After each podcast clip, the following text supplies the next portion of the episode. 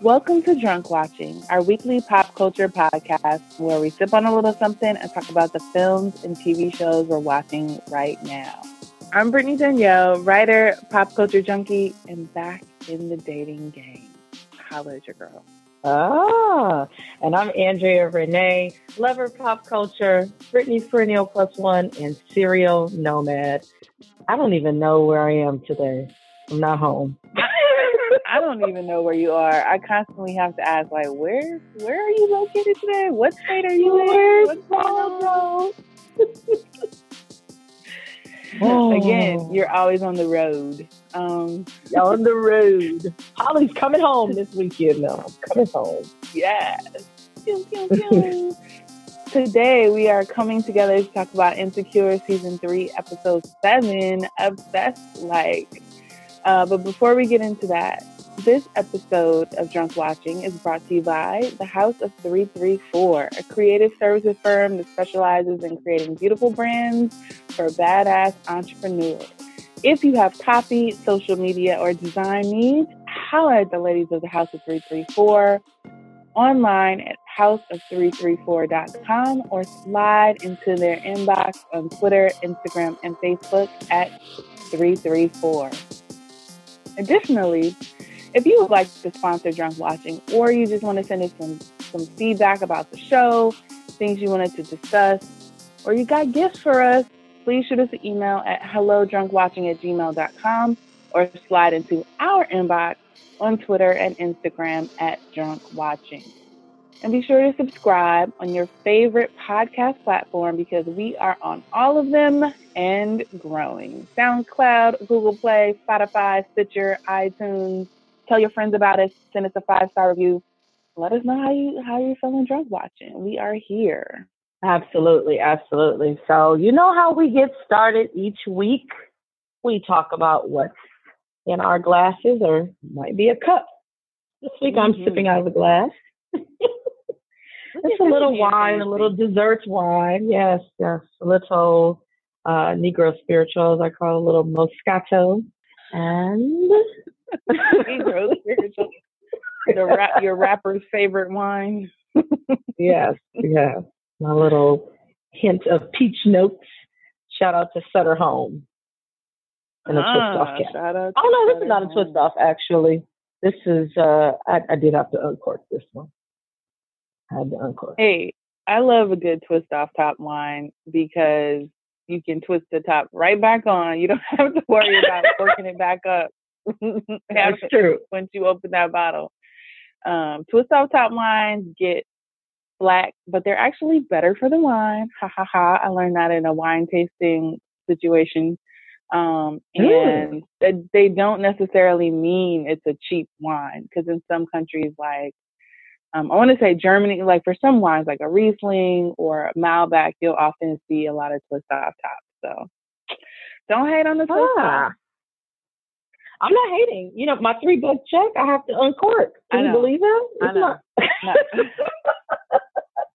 Fake fancy. That's what that is.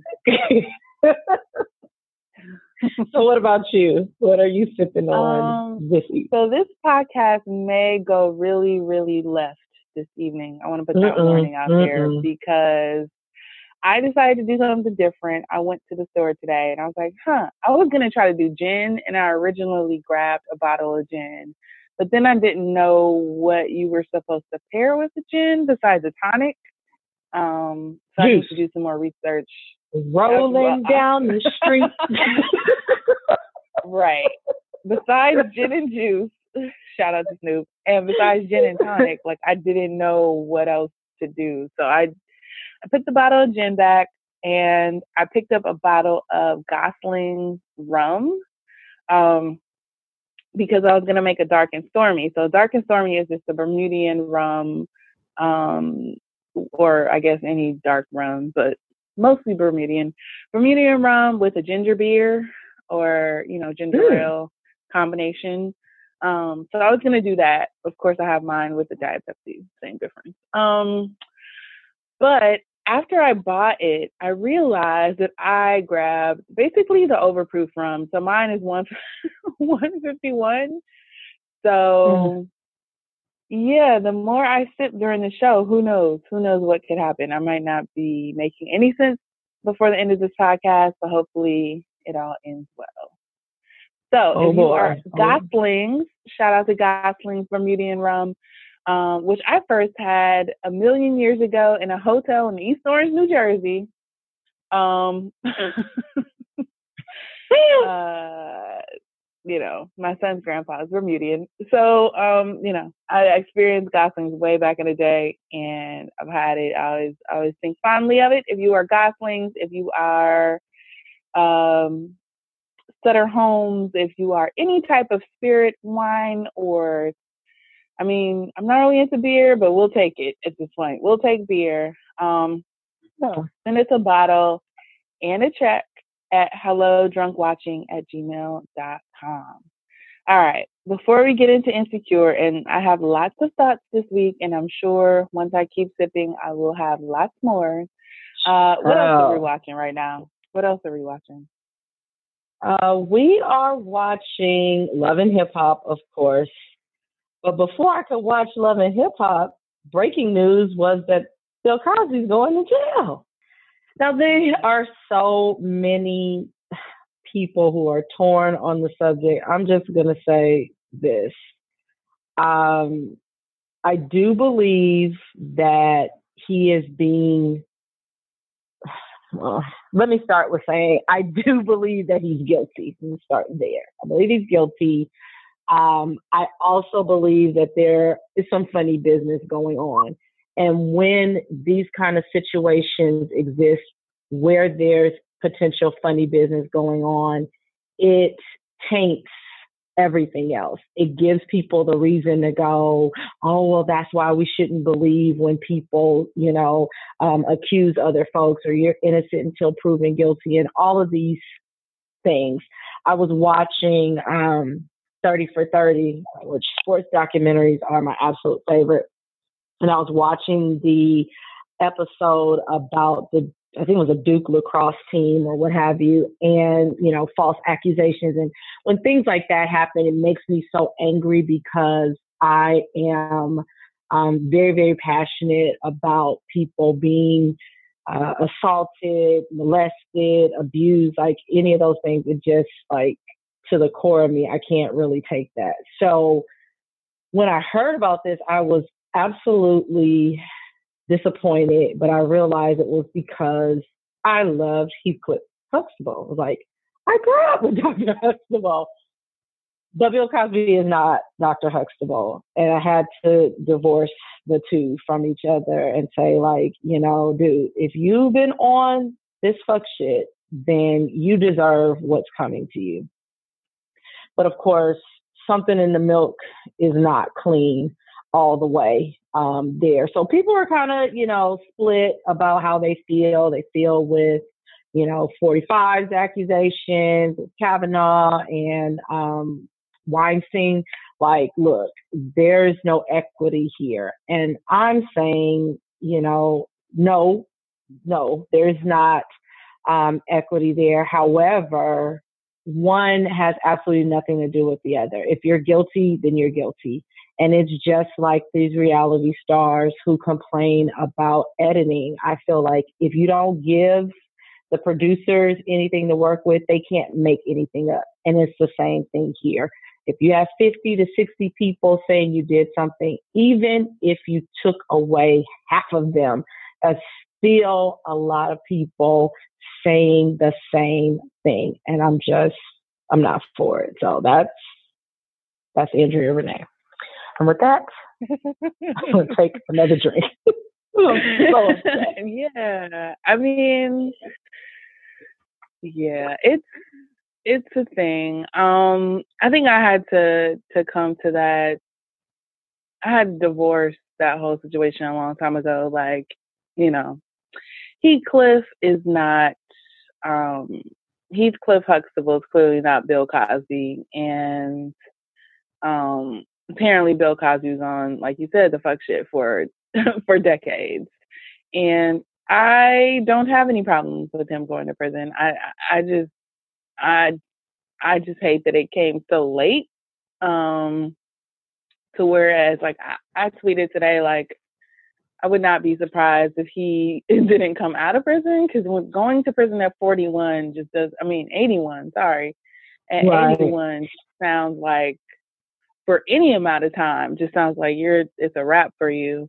Um, but to get to 81 and to have lived this whole life where you know whether all the women are, you know, on the up and up or not, or like you said, or have, you still had decades of um, rape, essentially. And I, I mean, I don't have any sympathy for that. I also don't have the whole, like you said, when people are like, well, what about so and so? And I'm like, yes, and yes, I believe Bill Cosby should go to prison and you know every other man or woman who raped somebody or sexually assault somebody should also face justice. Same for robert kelly.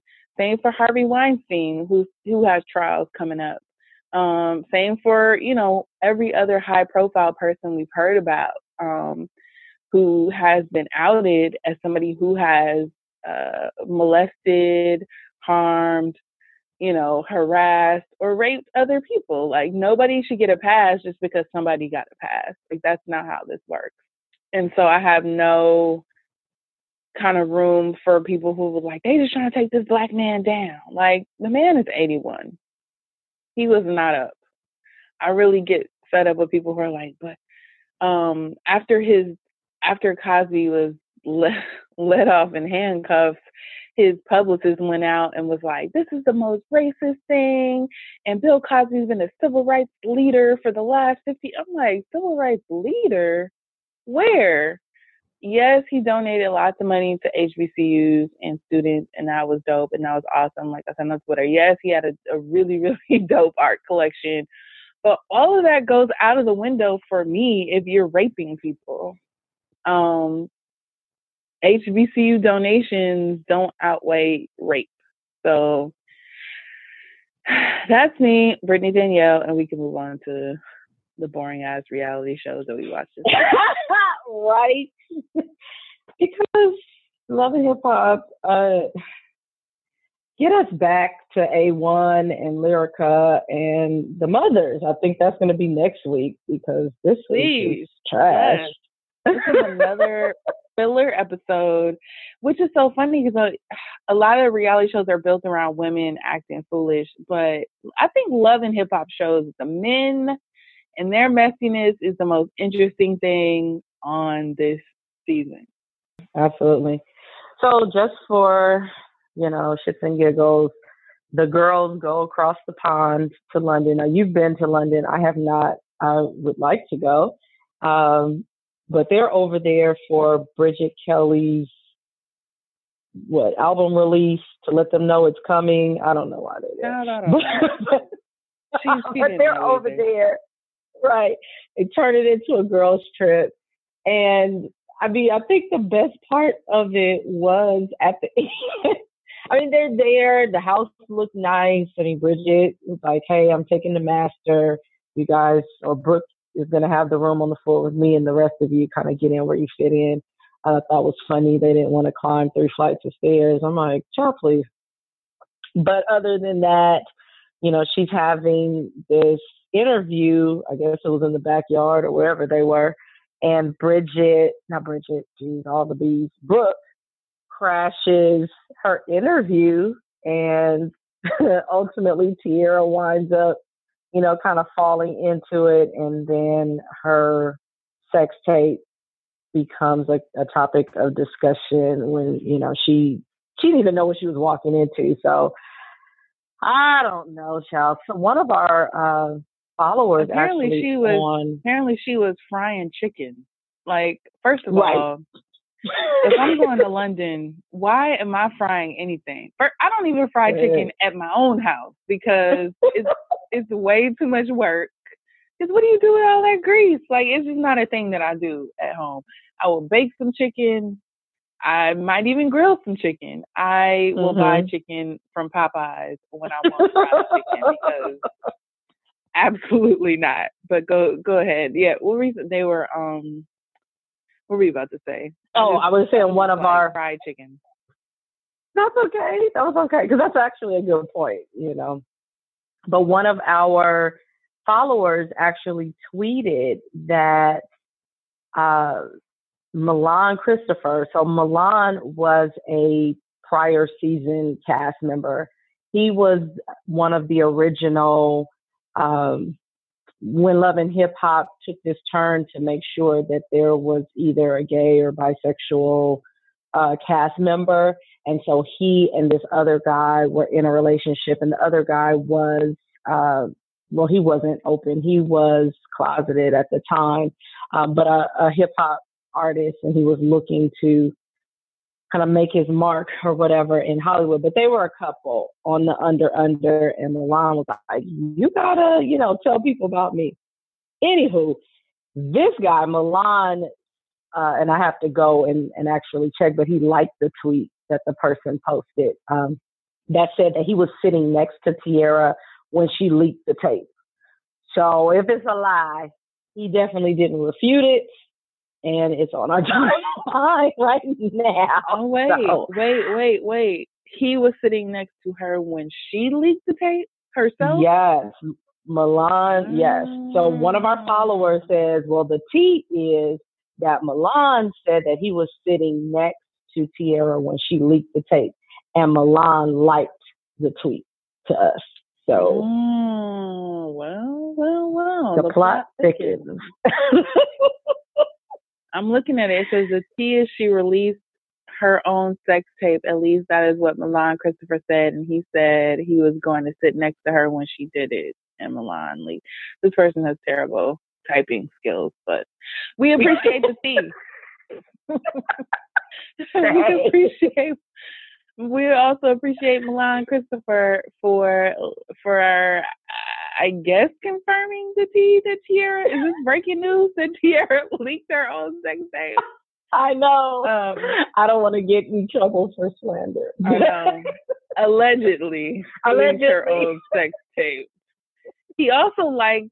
Oh shit! He also liked your follow-up tweet. Oh my, we missed Milan, Chris Gordy. Definitely one of the better additions to the cast. Is knockoff situation they have this season as of us, and he like he right I don't know who Milan. Yeah, yeah, he's a he. Okay, he liked yeah, it because well. that whole that whole J Will Candy thing. I I can't. I cannot. Milan. No. Shout out to you.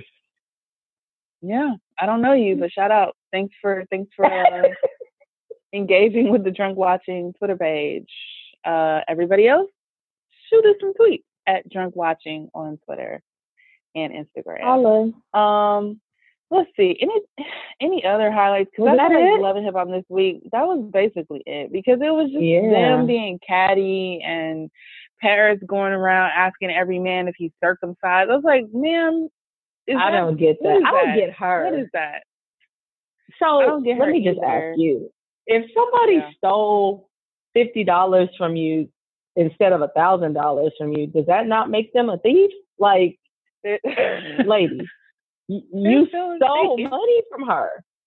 She's like, you know, and my mom couldn't go to work, and my gra- you did this, girl. You're you. but yeah, I think this happened on K Michelle's show actually, which I did not mm. watch. But I, if I understand it correctly, she used her credit card for Uber or food. I don't know something, and you know she used it without permission, and mm-hmm. I guess she's thinking, you know, oh, it was just this little bit of money, so it's not a big deal, but it's still a big deal.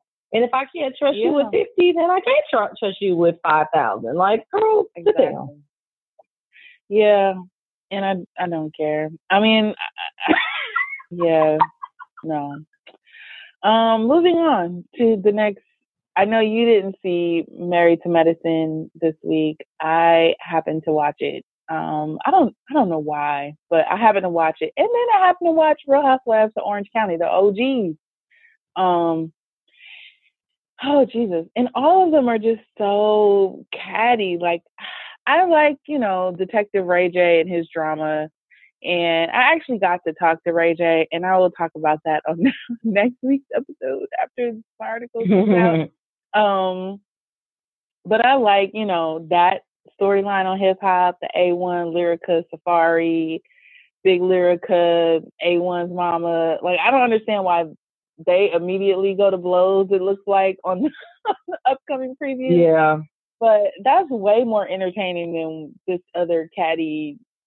You slept with A1. Like, I don't know why Moniece is so invested. Like, she's not even A1's person. And whatever. But um, well, A1 okay. is the storyline. A1 and Lyrica, yeah. they are both the storyline. So it would behoove anybody to try to attach themselves. That's why Brooke keeps bringing up, you know, the fact that she, she heard or she saw Lyrica and them flirting, and then Marcus keeps repeating what Brooke said. It's like none right. of we don't care about any of you, so you have to attach we, yourself yeah, we just care about that. Even Bri- even uh, Ray J and Princess, like Loki, without the without the baby, we probably right. wouldn't care about y'all either.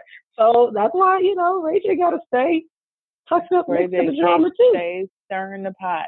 Um, hmm, stay stirring the pot, Ray J. We we here for it. Um, but yeah, on Married to Medicine, it was just a lot of cattiness. It was just um, did you did you were you able to watch that that episode? It was a few episodes ago when Toya threw that party for her husband. I did watch that one. Yes. yes. So they are still I, talking about that. Still like, on there. and Con- yeah, it's her and Contessa, like Aunt Jackie, not Aunt Jackie, Nurse Jackie, Dr. Jackie. is that her name? I mean, Dr. she Jackie. is though. She older than us. Aunt Jackie. Right. Dr. Jackie had her field her fitness field day and she paired up everybody who oh, had oh, beef. So she paired up Heavenly and Mariah. She paired up I don't know why they kept calling her Cone Tessa. Cone Tessa and Toya. Because that's what I was gonna say. That's what Heavenly when Contessa first came up, she kept calling her Cone Tessa oh. or like and so she was like, I don't know if something's wrong with Heavenly's mouth. but my name but she did. Now, Heavenly, so yeah, they probably are exaggerating it now. She's super country. Yeah. So now That's she paired up Contessa and Toya, and mm-hmm. she paired up Simone and Quad, who had a moment. Uh, mm. they there was some beef. Um, but like Toya, Toya and Contessa are still beefing, and Contessa was like, "I thought we squashed that and we let it go," and Toya's like, "No." We really didn't get a chance. And then they just it just blew up all over again. I was like, there's nothing to argue about. Like some things happened to Contessa with her health. She's dealing with her dad's health. Um and and I feel her. She's like, this is petty. I don't have time for this. I apologized. So why are you still bringing it up? And so it was just I don't understand. And that's that's the part of like reality TV is cool. Um maybe when it, like when you actually have an interesting storyline, but when you're just grasping at a problem, it just feels so boring to me, and that's what that felt like. Mm-hmm. That's what this whole well, marriage I, thing feels like. I watched uh, Doctor G's uh, interview. So these the people that uh, Katt Williams got on there and acted a fool with, because uh, that was my first time hearing about them. so I can't remember oh, their names Wanda, because I've only Wanda and yeah. Wanda and like Broski or something. Some Frank Ski, Franksky and Wanda. Yeah, Frank. There you go. There you go. There you go. So yeah, it was my first time hearing about them, and I've heard about them now twice in a week. So he uh, did an interview to kind of clear his name and, you know, Frank didn't buy it. He's like, so you're in a hotel room with this woman and, you know, you changed your mind once you got up there. I'm like, oh, Lord. And, and so, of course, we don't know uh, one way or the other. His story is that he put himself in a compromising situation, but he did not go forward with it. Quad is able to take that, run with it, and, you know, cry tears and do a lot. But for those of us who have watched the show, I'll just say I never really thought that she was enamored with her husband. Um, maybe she does love him. No one deserves to be cheated on. Um, but if she has done what he said, which is like she's been out of their bed, like moved out of the bedroom years ago, you know, I don't even know why they're still married. They should have both been like, let me just tap out. So I don't know. This season of Married to Medicine seems to be about, you know, the ladies trying to get Quad to open up about all of this and all the other stuff that's going on. But Toya and this whole party thing with Contessa was just extra. When I saw it, I was like, oh, this is worse than you explained. Like, she's on the mic and then puts the the mic up to mm-hmm. the speaker. Like, that was just that was extra. It's probably why it I didn't feel the need to go on and keep watching episodes. Yeah, yeah. I was like, no. you're making me sick. But I, I, I will catch up. But I just I'm a little behind at this point. Yeah, and if I was Quad, I wouldn't tell them anything either. So I just mm-hmm. like uh, like before they could eat, like she.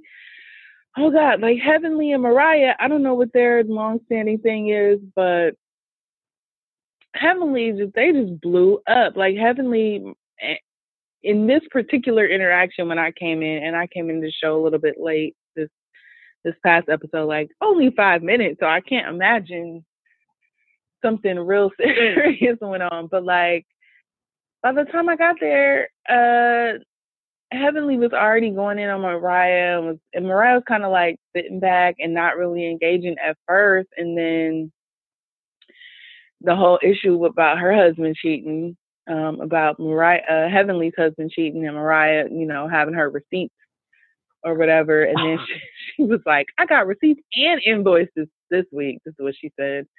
Um, oh, and Lord. then Heavenly started calling her all kind of dirty bitches, get your whore ass out of my house. And I was like, oh my God, like, I, I just can't imagine spending that much time with people I don't like. and mm-hmm. and not even like that, but like inviting them to my house. Like they were all at Heavenly's house. Like if I don't like Mariah, I'm not going to invite you to my house. So this is how I know um, at least they must have to contractually be in the same place at the same time, even if they don't like each other. But I just find it super hilarious that Heavenly is going to this anger management therapist, which is great, but it does not seem to be working at all. Uh, yeah. well, keep trying, Heavenly. if at first you don't succeed, right? We all try, try again. we get up. We all so, fall short. There we go. There we go. Yeah. We all fall short. We do. What is? We what am I trying to say? Well, both are correct. we fall mm-hmm. down and we do fall short. we do, we do. Shout out to Chad. so, uh, after Love and Hip Hop, or maybe before, I don't know in which order I was supposed to watch it, but Princess and Ray J had their birthing special called uh, Labor of Love, and we saw the progression to introducing Miss Melody Love Norwood. so cute. Oh, beautiful baby. But I was like, oh my gosh. So you've had a baby, um, and, but I have not, and that didn't necessarily make me anxious to do so. Every time I watch one of these things, I'm like, oh Lord, this doesn't yeah, look fun at all. It didn't make me anxious. And to be, yeah, to be in labor for like they said 27 hours before the C-section. I was like, why must you suffer so long? Just you know, yeah. go get I mean, it. well, that that pretty much happened to me. Um, I got in. It was like the same thing. Like I got induced on a Tuesday night and my son was born Thursday afternoon. So between Tuesday night and Thursday afternoon, I was in labor. But it's not like I had the drugs. I feel like she didn't, but um, I opted for the epidural. But still, you got to get there, right? So you get to the epidural and, you know, you're in pain till you get there and then you get it. And then you get the surgery if you have to, and I had to, and that's a, weird experience as well. Um, you have to like, I don't know, like after the C-section, like you're you're if you're lucky, you're numb. Some people they don't do a good job sometimes. Like you can oh, still feel. Some people can still feel them cutting. I didn't feel anything other than like they said pressure. Um, and then you know you have the baby. They put them they put them close to your head because you're in surgery. Um, they finish surgifying you up, closing you up, and then um, you go into a recovery room. And after that, I just after that, I just felt like I was freezing to death. Like I was so oh. cold, and they had to stack all these, and it's the anesthesia, like leaving your body apparently. But oh. I, I was shivering. They had to pack on all these blankets. I, I felt like I was in some kind of freezer, and it's crazy. And then the ne- and then the next day, um, maybe not even the next day, but the next day I remember they were like, "Okay, mom, time to get up and walk around." I was like, "Get up and walk around." Y'all just cut me open. Get up and walk around where? And it's like they don't let you uh just lay in bed until you feel comfortable. Like the kid was right in the room. I'm like, who is doing this? Who's doing this? Wow. Why is he in here? Where's the nursery? And they're nursery is for like, you know, babies babies who are struggling or whatever. But if your baby's fine, they just plop them right in the room and you, it's go time. And I was just kind of like, who? Wow. This? I just had major surgery, and now this baby's crying, and you know, before I went into the hospital, they had this whole speech like, "You got a pink bracelet." Everybody who's on the you know maternity floor has a pink bracelet. If they don't have a pink bracelet, don't let them take your baby anywhere because you know you've had those where people run out with yeah. your kid, right? Yeah. So one of the times this doctor came and he was not anybody I had ever seen before and he was like, Oh, we're gonna take the baby to X, Y, and Z to do some tests and I was I was like, Sir, I don't know what kind of Where's your pink bracelet? you don't have a bracelet on and I've seen this movie. And they said, don't let nobody take your baby unless they got a bracelet on. And you don't got no bracelet. Oh. And he was like, No, I'm a doctor. It's the badge. I was like, You better go find somebody to vouch for you because absolutely not. You can't take my baby. Right. I he had to go and get the nurse and oh, he's really a pediatrician. I was like, give this man a pink bracelet because no. Right. Absolutely not. Wow all that to say, all every birthing special does not make me want to have. I have one child, and every birthing special makes me only want to have that one child. Because you, not that you for everybody says like, oh, you forget, you forget. I don't. I didn't forget, but I don't think like I didn't have the whole like pushing. I was really terrified of that experience. Um, mm-hmm. you hear all kind of stories like the pain and just whatever. Like I was super terrified of that and like episiotomy. yeah. Oh Lord. And I did all kind of reading beforehand, and that just made me even more terrified of giving birth. Um, and then I had a C-section. Mm. Yeah, not on purpose though. I, I went in to have the baby, and then they were like, to "Have the baby." You only dilated halfway. It's been a long time. it was kind of like, yeah. like, gotta do the C-section, mom. And I was like, "Oh my god!" And we went from That's zero to C-section in like 20 minutes. It wasn't even like, okay, two hours from now. It was like, no, let's take the baby. Like, let's oh, do it I'm now. prepared. Mm-hmm crazy. That's how I miss my nephew being born. The same way they made a snap decision, and I was still on the way, and I was like, "Oh!" And my mom wound up having to go in there with, him. she talks about that to this day. Like, I was not supposed to be the one. I'm like, "Oh, sorry." Traffic on La Cienega.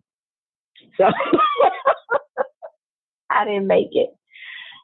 Well, they're going from this birthing special to a three week little something with uh, Papoose and Remy Ma, Meet the Mackies.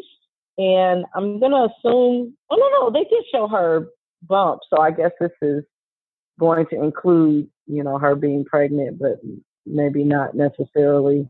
But she's still pregnant, right? She hasn't, I don't think she's had the baby yet. So um, that'll be, yeah. That'll be no, coming up next week. Okay. So yeah, so whatever they're showing must be, you know, early part of her pregnancy um, during their special. So that premieres next week. I'm excited to see about that. They're like the best part of Love and Hip Hop New York. And um, I'm quite sure they can carry their own little situation. Network TV's booting back up. So, you know, all your favorites, if you have any, they're, starting up this week and probably into next week. Uh, this is us as we know, is a big, big favorite, and we're trying to avoid spoilers as we record right now. Um, 911, I actually enjoyed uh, when it premiered earlier this, I think it was this year, or I might have gotten on it late, probably. It might have been last year, but I absolutely loved it, so I'm glad that it's back. And then um, Grey's Anatomy will be back this week this will be the first year without scandal in a long, long time. So, you know, TGIT is a little different. And those are like my show showed. Oh, I just recently mm-hmm. got into The Good Doctor. Uh, and I, I watched and, and caught up on that while it was away. So, you know, I was ready. So I tried because there's so much TV, but clearly we're watching a lot of cable. Um, yeah, and so I just pick a few of the the network TV shows that I'm looking forward to, and um, Lil Rel Howery, I think that's his last name, whatever. He's his show is starting too on Fox, mm-hmm. and so you know nobody can be Martin, but maybe he can be close. Good luck. Yeah. um. So I happen to go to a. I don't so TGIT, how to how to get away with murder is still there. Um, I happened to go to a screening for the first premiere episode. It looks good. Like I came in not knowing anything because I've never watched it. Um, oh, okay. But it looks it looks good. I might actually have to go back and catch up uh, for the new season because um, there's new mysteries afoot. Um, ah. Anything else on network? Black Lightning, I believe it's coming back uh, in October. I just finished I that a, season. I just got a screener link uh, for Black oh. Lightning. Um, so that's coming back. I know, I know. Um, lots of stuff on Netflix. I feel like we don't even have the time to to talk about right. it all. Like we watched Nappily Ever After. I started watching the Quincy. Jones documentary. Black Panther is on there. You said you started watching Ozark, which yeah, um, I've been meaning to watch, but I haven't. So, would you recommend it? I would take your recommendation. Yes. Well, so far, I, I, I've only done two episodes. So, if you do, we'll okay. be, you know, kind of neck and neck, and it'll be something okay. we can, you know, chat about on the side. But um, I see how people get or have gotten addicted to it. I just wasn't able to kind of go through it like that. I was trying to watch Nappily because um, I figured we would at least say something about it. Mm-hmm. So I sacrificed that to watch that, and um, I still have to watch the Quincy Jones doc. I just don't want to be disturbed, so I'm trying to wait until, until a nice time to be able um, to yeah. watch that. But I heard great things long. about it. Mm-hmm. It is exactly. Long. I mean, it, ha- it has to be long because Quincy. I, I always forget like eighty like, something. 90? Yeah, but I, yeah, he's he's in his 80s, but I always forget that he has been playing music professionally since he was like 13.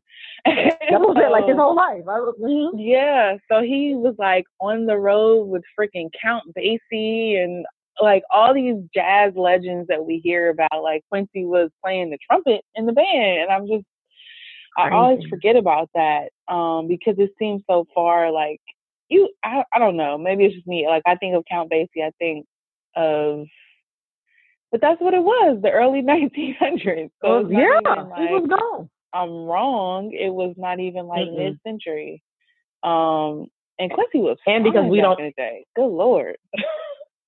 And we don't really have a concept of these people outside of you know old video footage like we never saw them alive so, right. you know, thinking about Quincy Jones, like, okay, he's within our lifetime, but he was in several lifetimes. That's right. a blessing. Right. Uh, like, it's a, yeah. you know, it, it's absolutely a blessing.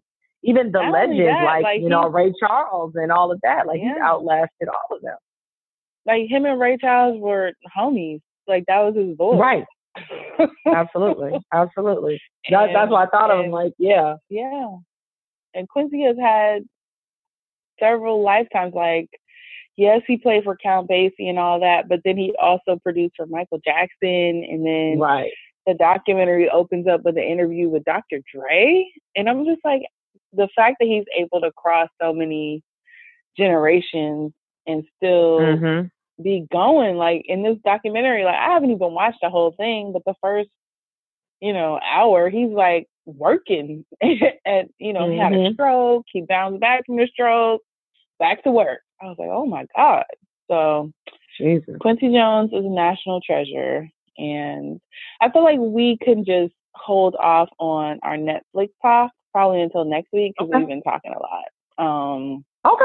And we can just we can just dive in to Insecure because this was a crazy episode. It's it's a lot to discuss. Absolutely. So was, we start this episode. It's obsessed like it's not even like it was just obsessed. The whole episode, the whole episode was obsessed. Poor Issa. Poor Issa. Um, so she starts. She's just in her head about Nathan. He's been gone for a week without responding to her. And a week, you know, generally is not a long time, but when you haven't heard from someone that you're into, a week can feel like like a day can feel like forever. So I can I can identify with her like pretty much going crazy. Like that's how that scene just kind of played out like, oh my gosh, she's absolutely losing her mind. So what do you think yeah. about him ghosting or the appearance. Lose her mind. Um, yeah, she continues to go crazy for like most the remainder, pretty much of the, of the episode. It's all like her, yeah. her saying there's a ceiling and overthinking and analyzing and you know shirking her apartment manager responsibilities and all kind of crazy stuff. Um, she's talking to herself in the shower and hyping herself up on one hand, but then like on the other hand, just kind of like, why? What happened? How did you know? I would love to say that I've never been ghosted. However, however, and I, you know what it is? Like I haven't even been like permanently ghosted. I've been, I've been temporarily ghosted. Temporarily um, ghosted.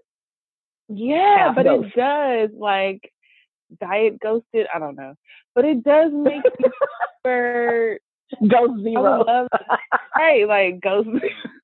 Jesus. no sugar ghost. Um, and I would love to say that I did not react like Issa. However, you know, if I'm being honest, um you do have some of that obsession right you do kind of like yeah i'm ar- i'm already an overthinker in in about any situation particularly about dating and relationships um so i already have had moments even when i'm not being ghosted where i'm just in my head like what happened did i say right. the right thing maybe i shouldn't have said this like this what did he mean by saying it like this like so i'm already that type of person um even when I'm like Ethan, I'm like, man, I don't care. I don't care. I'm bomb. I'm boss. Like, even when you hype yourself up. Uh, mm-hmm. sometimes you still manage to slip back into like, oh shit, like what happened? Maybe I should have yeah. said that. And it'll even be between like conversations. So you'll say something in one conversation, um, and then maybe it didn't go according to plan in your mind. so, you know, until he calls you again, you're kind of like feeling anxious about it. So I definitely understand her. And I was really hoping we got some clarity about what happened with Nathan, where he went. But, um, and I'm still hoping we do because it's TV, you know, and I want right. to know what happened, particularly when he was so into her an episode ago. Um, but like if we look at real life, that's how people do it. they'll be into you and then they'll so just not. Crazy. They won't so call you. It's super crazy. And I don't I can't recall being ghosted, but I, you know, I know what it feels like to have somebody emotionally ghost. Like you, like something changes in an instant. You're not sure what it is. You question them. They're like, oh, you know, but things are different. So I haven't had anybody just like their presence is gone, but hell, might as well have been. And so that, you know, kind of brought up those feelings for me that I could identify with. And, and definitely, like you said, you know, if there's a situation where you talk to somebody and then like there's this large gap, you know, they're not responding to their text um, you know, as, as quickly as you would like them to, or if you're in the middle of a conversation, there's an exchange back and forth, and then it's like hours of silence. You're like, oh God. And this, I think over the past couple of days, it might have been this weekend, somebody posted, and I saw it reposted several times, that girls who have two A's in their name rehearse arguments in their heads. I started hollering. I was like, oh, maybe I should have been a lawyer. Um, absolutely. like I know what I said. I'm gonna think, of what are you gonna say? Then what am I going to say to what you're gonna say? Like I'm ready and raring to go. And what a person like that doesn't need is a whole lot of time. we do not need right.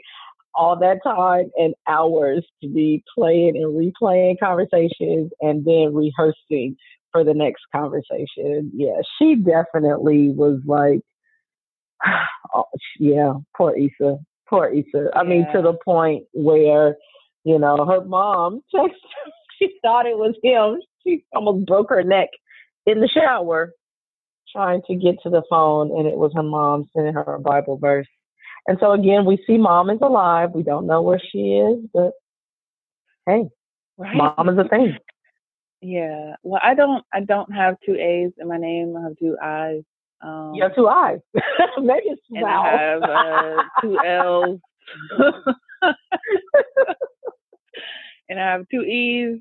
Uh, and I definitely rehearse arguments and just conversation. Like, not even arguments. Like I rehearse like whole conversations because yeah. I don't want to have to go back in time and be like, man, I meant to say this and you forgot. Mm-hmm. I'm gonna start jotting down notes. That's hilarious. Um, so I had I went I'm you know I met a, I met up with a guy over the weekend and we had a drink date. It went really well, and this was one of the um conversations that came up about like texting and how and already even though like you know we just went out once we talked or whatever since then we've talked before then um but he's not a big um, or responsive texter. So it takes him a while to text you back.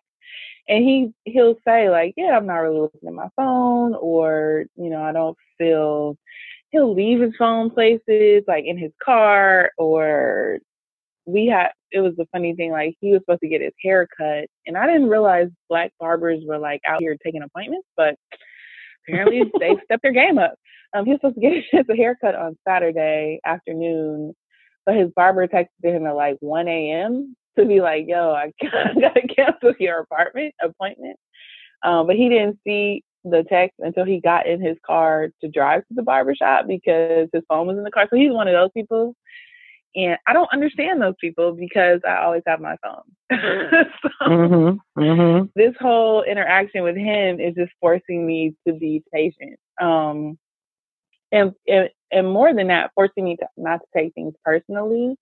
Um, and I think one of the big things with Issa, and it's hard for her, right? Because Nathan was just in her bed talking about how do you know it's real between me and you, and I really like you, and I don't normally like people. So it's hard for her to not take things personally because that's way deeper than you know me meeting this guy for drinks or whatever. Um, but I think that's what we have to, you know, people who are dating or whatever, people who are in these interactions, because she immediately, like, once she kind of goes through all the crazy, like, what's going on? She immediately goes to, like, what did she do wrong? Right. if something is wrong with her. And I think we're often too quick to go that because then she starts doubting the fact that she was vulnerable with him, even though he really appreciated it, even though he encouraged it. Like, it's hard out here in these dating streets. Shout out to being booed up. Girl. really it's, it's, it's, hard in the relationship thing. streets too, so it's it hard is. everywhere. No, okay. It, as they would say, uh, choose your heart, okay? Because yeah, it, it definitely is hard either way. But some of these things that I've experienced, I am very, very glad they're in my rear view, or at least they appear to be, because, um, you know, checking people's social and all that. And I think I saw you tweeting about that um, today, maybe, or maybe even yesterday, like not even connecting on social, like now we happen to be connected because we were friends first, and it just it was already like that. But before that, I certainly mm-mm, I was not of the school of thought that we need to be connected and tagging and uh, no. And even though we're friends on Facebook and, and social, we don't be tagging each other and all this kind of jazz because it, it can just be too much. That's just number yeah. one. It's just too much. And not and even folks that. are nosy like, and messy yeah. Yeah. And all of that. Yeah. And it's so weird. So now that I am, you know, back in the dating situation and I read I re up I reopen my Tinder account just to kind of widen the pool since I don't go out often. Um, it's so funny how many guys have been like, "Yo, do you have Instagram? Do you have Snapchat?" And I'm like, why do you need my like you can DM me through yeah. this app that has pictures and maybe we can exchange uh phone numbers and then you know whatever. Like i'm not trying to follow you on instagram because that very well might change how i view you because a lot of people just post kind of like whatever on instagram and that may not be putting your best foot forward. You know what I mean? Like if I see your Instagram, it's a whole bunch of like foolishness, whole bunch of ratchet mm-hmm. stuff on there. I'm gonna. You may not be ratchet as a as a real life person. Maybe it's just ratchet on Instagram, but that's gonna alter how I see you. So I I always am like no. I mean I don't I don't say that I don't. And one guy unmatched. Jesus. Mm. Um. Yeah. So like this when was that like over the weekend maybe and he was you know we are exchanging messages or whatever um and then he was like oh do you have instagram? I was like yeah but i'm i'm not gonna share it with you. Oh. right. So i was like thank you god for saving me the time. Um because one of the things shout out to chad one of the things i did you know because i was really i still am really ambivalent about dating right now and one of the things I did, I was like, look, God, just keep the bullshit away from me. right. Shout you know, out to like, Chad. That is that is a even, Chad prayer right there. even, it's exactly that. Like even if it looks good, even if he's fine and you know employed and smart and whatever, like just keep put a fence, put a fence around mm-hmm. me to protect me from the bullshit. So that's how I I view all these things. Like I tweeted the other day, like one guy was kind of like, he kept commenting on my vocabulary, and I wasn't even, you know, you know me, we could talk. Um, I wasn't even using big words. Like I used the word octave, and I used I used the word inference, and he was like, "Oh my god, you are smart. You have a big vocabulary." And then clearly you, you, guys you didn't come here for this but it's gonna i'm gonna tie it back into insecure just wait i'm like a preacher so we that's my insecure. Right. I'm like a preacher and i'm gonna tie it back in. Um no so we you know we had our initial phone conversation and we had already made plans like hey let's meet for drinks on saturday but then i was like let's jump on the phone first. So we had we were talking on the phone and he was kind of like you know, how long have you been single? And I was like, oh, about a year. And he was like, oh, he's been single since 2012. red flag for me. Um, mm-hmm. But I was like, oh, okay. So what what happened six years ago when you were single? He was like, oh, wasn't a good boyfriend. Um, you know, he was he he just had like a shitty job and he wasn't really listening to whatever his girlfriend had to say. So I was like, okay, well, how have you changed or grown since then? And he was like, probably haven't. oh Dang.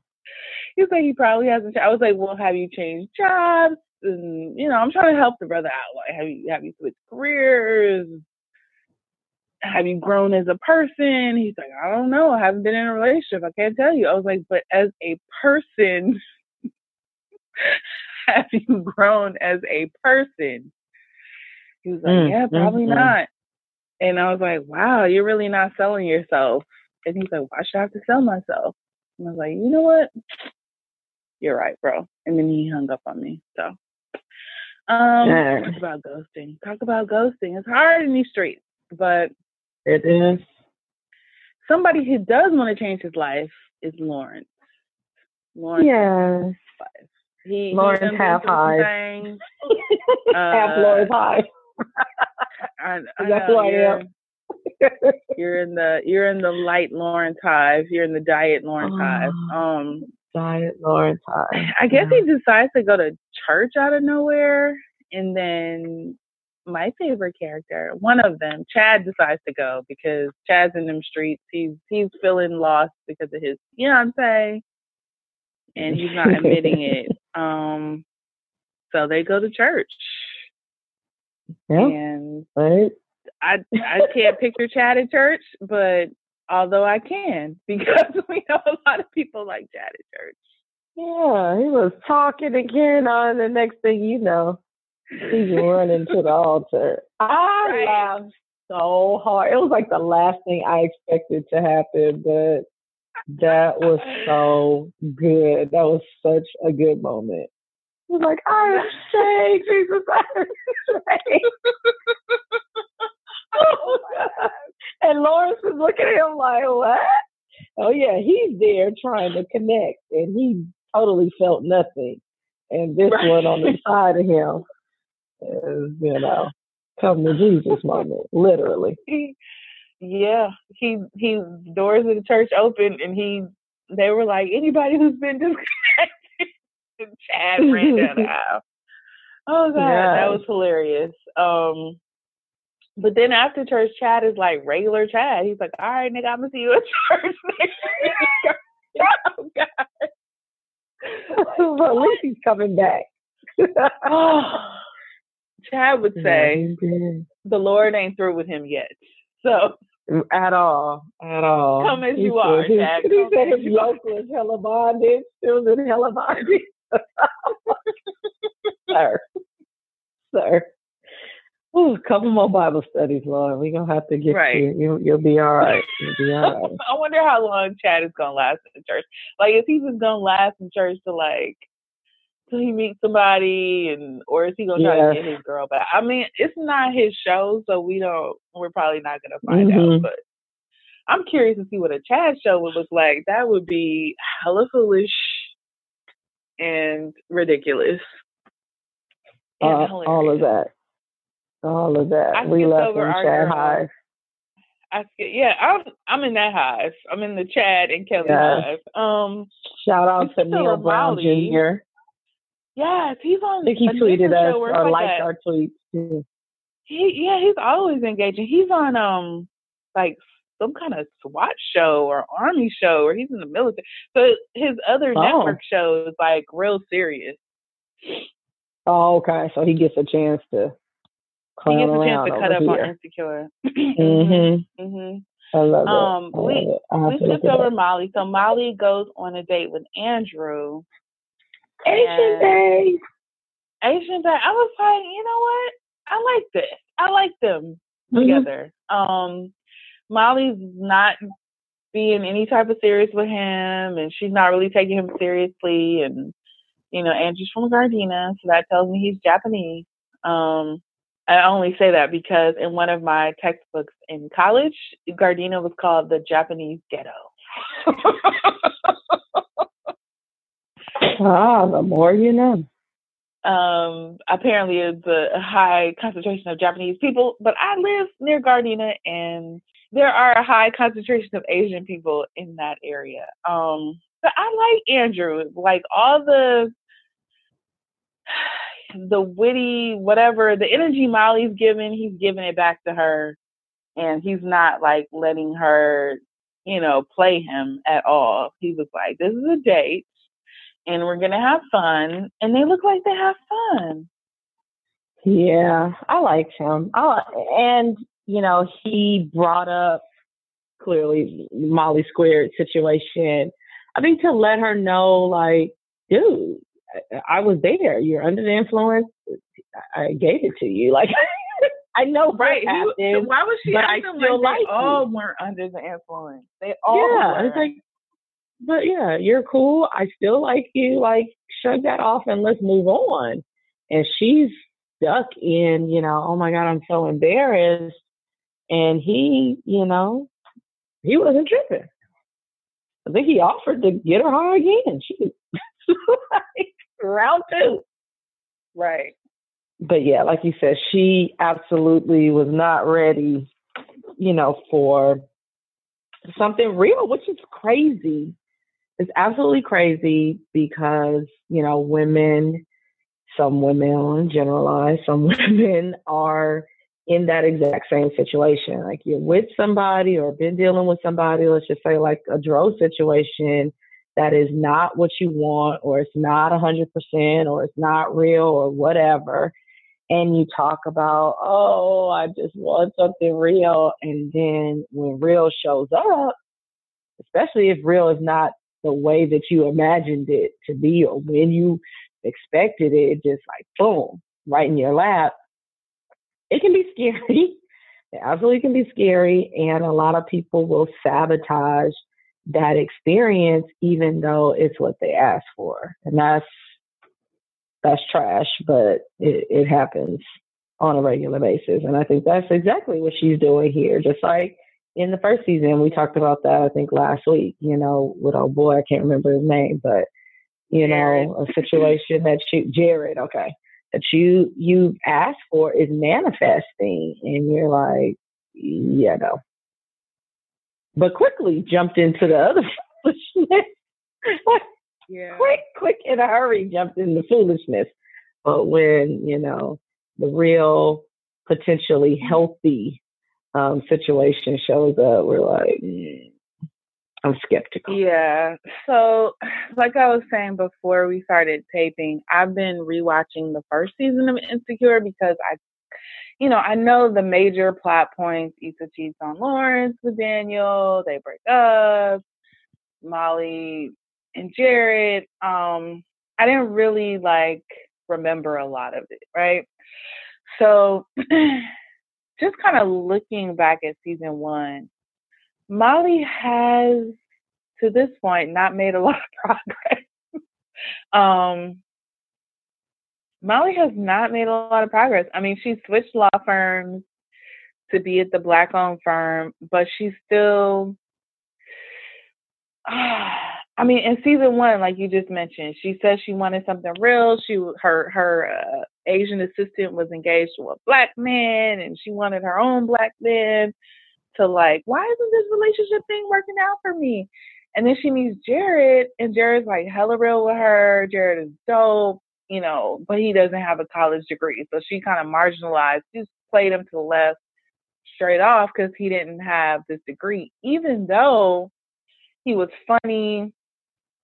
You know, he was taking care of him. It wasn't like he was broke. He had a job. He was taking care of himself. He could hang out with her and her friends and still keep up, you know, and that's the thing. Um, and they had a really good time together. But she had this image in her head like, oh, well, he didn't go to college. And I want somebody on quote unquote my level. And we used to talk a lot about that, like Black Women's College. right. um, back in college, like we used to have those black love forums that we put on, which were always great conversations. But we used to always talk about, which is so funny now in retrospect, like meeting guys, quote unquote, on our level. like we were in college and we were talking, we were talking to other college students, so they were on our level, but whatever. Mm-hmm. Um, we would always have those conversations about like, you know, black women deserve men on their level, and it's true. You do want somebody who you feel comfortable with and who, you know, not maybe not going to trip if you make more money than them or whatever. Like, this is not about me. However, this is my situation last year, guys. Um, so you do kind of want to default to somebody who you feel familiar with and who you feel like you'll have the most in common with. But a lot of times mm-hmm. that may not be somebody quote unquote on your level in terms of education or in terms of salary or whatever. Like I don't think Molly would feel any type of way if she got with somebody who was making way more money than her. And he and he could flip that on and be like, You're not on my level. But mm-hmm. whatever, like I feel like she hasn't evolved yet enough as a person in that in that particular aspect. Like like I said before, like she's always been killing it in job situation, whether she's at the previous firm or this black firm. She seems like, you know, she's making moves like Puff so far. She presented the thing without Taurean. I feel like this show is really hard for me to recap like this because they have all the stories that are connected, but then they are broken up on the show and I right, and I right. kind of like just want to talk about them as one thing. Yeah, no, feel free. Yeah, okay. We can just do like all Molly and then go to all. Yeah, yeah. Because I feel like I always want to like I don't I don't we child listen this one fifty one got in in my system, so I'm just hoping that I sound coherent at the moment. No, you sound good. Um, you sound good. Okay, great. Shout out to that. Um, but she seems to be like, you know, she's trying to. Maybe I'm wrong. Maybe she's not going to sleep with Taurean because now that they're working together, and he seems like, what is his deal? I feel like does he got yeah, a drug problem? Like, what is he doing? Trying to keep. I never. I didn't think that. I. I didn't even really think about him outside of you know he is trying to maintain his position. I mean, I, I believe it's clear that she is coming, you know, to make her presence known and felt. And he has clearly been the golden child this whole time. And so he's like, okay, I mean, you can work with me or under me, you know, that type of situation, but you, you're not going to be in the lead. I'm going to try to keep my foot on your neck as much as possible. And clearly she's not for that because she weaseled her way right on to the position that she wanted to be, which was, you know, I want to do this pitch to the partners and, you know, and she knocked it out of the park. And I mean, like girl power, but at the same time, you know, with her therapist, trying to help her to understand. I think all these things are just really connected. Like, why do you have to be, you know, on top? Why do you have to be number one? And maybe while you were talking, I had the thought, maybe it's because she has not been a winner in her personal life that she feels like she has to absolutely be number one in her professional life. I remember I was mm. driving down the street one day and I was talking to God and it minute, hit me like a, a ton minute, of bricks. Wait a minute. I'm like Oprah now. Tweet, tweet. You gotta tweet them Because you know, you know Oprah would be in there on Super Soul Sunday like tweet, tweet, tweet, tweet. Like, man, I think. Yeah. Yeah. Okay. Yeah. You were driving and talking to God. Let's go there. I was driving and talking to God. And, you know, I remember having that same kind of feeling like, okay, I've, you know, I'm gone to school. I stayed out of trouble. You know, I mean, now in in your teens and early 20s, it was like, oh, you didn't, you know, you know, you didn't have any kids. But now, I don't know if that's really the badge of honor I want to wear. But you know, don't have any kids. Um, you know, parents haven't had to get me out of jail. I haven't been in no Lawrence uh, chlamydia situation. like I just have done the things that I am supposed to do. And I have had, you know, moderate to major success in in my career. I've had ups, I've had downs, but I've pretty much been able to, you know, sustain the kind of life that I want for over a decade as an entrepreneur. I was like, these are wonderful things. But in this personal space, I have no control. And I feel like I am a control freak. I feel is harsh, but it might just be what it is. I feel like I have to be in control in these other areas. I have to be at a certain level in these other areas because I have no control here. Here, I feel deficient. Here, I feel like I just got to take what I'm given. I'm in, at the time, I'm in this, you know, kind of dead end situation or it keeps kind of circulating, but we're not moving anywhere past this particular zone. And I remember having that feeling like I got to give everything I have over here because even when I give everything that I have on this other side, it's not making a difference. And I recognize that uh, when you just said that, I was like, you know what? Maybe that's where why she has to be a rock star. That's why, you know, she has to be noticed. She has to be seen because she is not making, you know, much traction in this other area of her life. Now, the difference is between what Molly has done and what I did, I really did, right? And I've got like, just take this, like, take the wheel, literally take the wheel over here in this personal situation. Like, I do feel this way. I don't want to feel this way anymore. Like, what is it that I need to do? Like, show me what I need to do so I can get out of this thing and get to what you have for me. And I will tell you, it's very, very uncomfortable. And it was very, very scary to move from one situation and then ultimately end up in the relationship that I'm in now. That that uh, transition period, and you know, we don't have all day to talk about that, but it was very scary for me because I literally had to like relinquish control of that part of my life. I'm now with someone who actually makes plans for us when I'm used to making all the plans. And I like, wait, that is what I asked for, but you mean I, I don't get to say anything? I mean, not that I don't get to say anything, but I'm not the only one with an opinion anymore. I really have to. Oh, there's, right. there's somebody else right. to consider. There's somebody else here.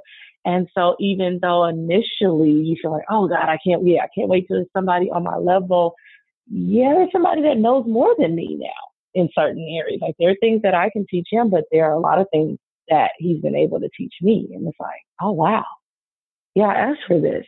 But it's not always the most comfortable. So I hope, I mean, I don't know in this last episode of the season if Molly's gonna get it together.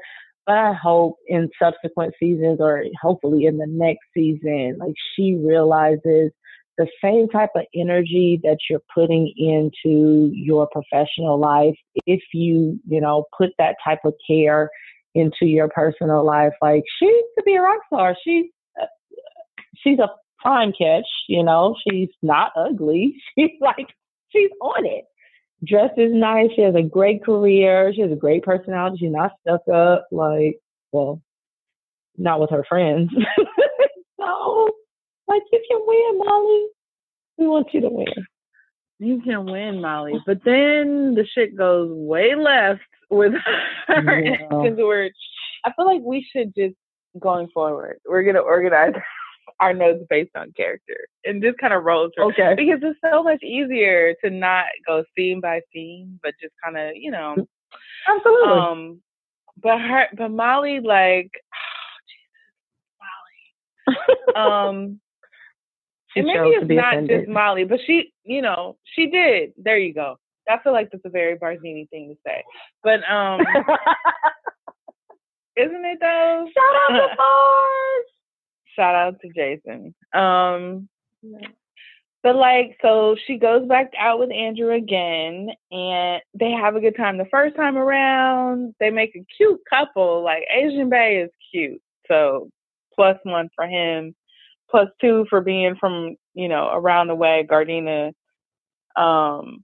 Oh, I know what you wrote. You wrote. She kept saying, "I'm from Hyde Park." Like nobody actually says that. No, no, no. I was like, I've never said that, and I lived off of Hyde Park. Like, yeah, yeah, this um insecure gets a lot of things about LA spot on. I don't know if that was one of them, but I feel like yeah. only if you're from LA you would get that. Like I have never heard anybody say they were. I had to run it back because I didn't know what she said at first. I was like, "What did she because say?" That's, and I was I mean, like, I get, "Hyde Park." But, but, now you know they they're sectioning off LA. It, it is right. It is. I mean, and now they're starting to do but that. But like, I know, but growing. I that's a separate whole podcast. Like I feel like that's different feeling because growing up, like I saw.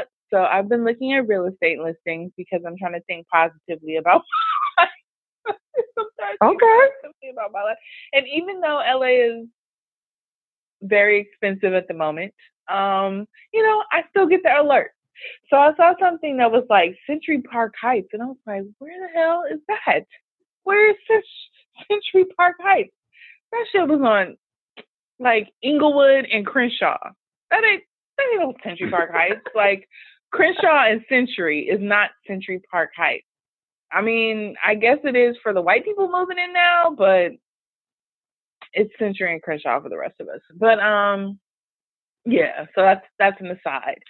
She goes back out with Andrew, and it don't even.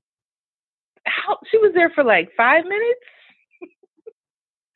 they went from yeah. zero to like end of date in five minutes. Like, of, yeah, she, he's he's telling her like what she told him um, you know, oh, you slept with the married friend, instead of, and I get it, I get that it's a sore subject for her and that you don't necessarily want to talk about it, but she could have just said, like, he was in an open relationship and I didn't want to be down for that. Like, it could have went a different way. I don't think, like Andrew said, like, he wasn't trying to obviously diss her because he liked her and he wanted to see her again and but she brought up Dro and he brought up Dro and yeah. it, it, just went left. And she took the jab first, right? And so he just, you know, he's thinking, well, we're tit for chat. You told me something, I told you, or I told you something, you told me something. Um, but also, you know, we're on this date, so I'm not assuming that you still feel you know, you have tender feelings about this or about this dude. Um, and she really could have said, Hey, you know what? I told you that while I was Molly's career. I really don't want to talk about that. But I don't want to talk about in all honesty, Molly. Right. But, you know, for us, we were able to see clearly, you know, that she eh, eh, she has not owned this in the manner that I feel like if you're sleeping with a married man like you you almost just have to be like F it. Like you you don't have room for the tenderness. Just like, you know, being mad at Dro, oh, he didn't tell me girl. And Andrew brought it to her, like, oh, he's a married man, he was hiding things from you. And I think to hear it and to right. hear it from a stranger, because right, Issa right. has just, you know, kind of been like, well, you know, that your, your friends aren't gonna really do that to you. Not gonna give you a dagger in the heart. And so this dude is just like telling it like it is. Like he's married. What else? What else could he be hiding? what else? Right, right. He told you from the beginning. And I feel like this is what we said last week. Like Oh, and I hate saying it because it sounds so typical fuckboy, and I don't want to speak, but he told you what it was from the beginning, and I feel like that's straight from the fuckboy playbook. But that's exactly what happened with Dro, and not to say that he's a fuckboy because he allegedly, I guess, is in an open marriage. So he told her, like, "Hey, my wife's always gonna come first. I care about you. You're my friend but my wife's always going to come first. And she's still engaged with him when she knew that's not what she wanted. Like, for me, that's the main thing. Like, forget whatever Dro is on. The main thing for me is Molly knew that she did not want to be second in any situation. Mm-hmm ever because that's one of the things she's talking to her therapist about. She don't want to be second at work. She don't want to be second with her man. She don't want to share her man. So why would you even get right. into this situation with Dro? And I just feel like I had opportunities to have what she said she wanted with Jared, with Sterling's character in season two, um, potentially with Andrew, and she sabotages that. So what does that say about her? And more importantly, what does that say about us? Because I feel like I have probably been in some self sabotage situations where, you know, I say like, "Hey, I want a good guy." Um, I'm also big on butterflies. Like, mm-hmm, which, mm-hmm. hey, that's some people say it's wrong, but like if I'm not a imme- immediate, I don't know if I should say that because I went on a date with another guy and we're going out again. So shout out to him. Um, but like if I'm not kind of like immediately like, oh my God, like this got dope, like then I start to feel some type of way about it. You know what I mean?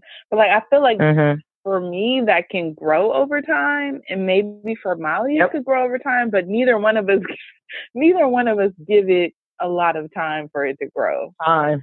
Yeah. And so what I'm recognizing in myself, which I hope that Re- Molly recognizes in herself, is that sometimes you got to give it time. If it's you can't one and done every guy, you know what I mean? Like, right, if there's nothing right. glaringly wrong with him, you can't automatically one and done him just because you weren't completely swept off your feet on the first interaction.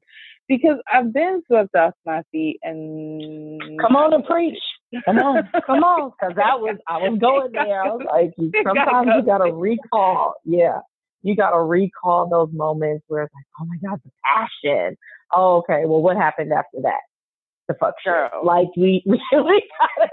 So it's not. It's not that that won't happen, but yeah, sometimes we do have to give it time. And I, you know, came into this relationship thinking about, you know, potential long term. And, um, you know, when you think about something happening over the course of time versus like a flash in the pan, sometimes a, a lot of things, you know, take time to develop. Not necessarily, I'm not saying, you know, if you're not attracted to somebody, hang in there, girl, it'll happen. I'm not saying that um, because I believe we Absolutely know, uh, right, Absolutely right. Not. You but know like, if, if it's going to happen I, or not. If I could yeah, like if I could be attracted, I don't, what I'm learning now is that, you know, if there's, if he's attractive to me, um, not attracted to me, but attractive to me, like if I find mm-hmm. him mm-hmm. attractive, mm-hmm. um, and even though I may not be like, oh my God, we were so like, you know, completely bowled over in the first or second or third date, um that is still okay like it's okay to like you know if there's nothing bad about him it's okay for me to keep trying to not trying to see but it's okay for me to continue to get to know somebody.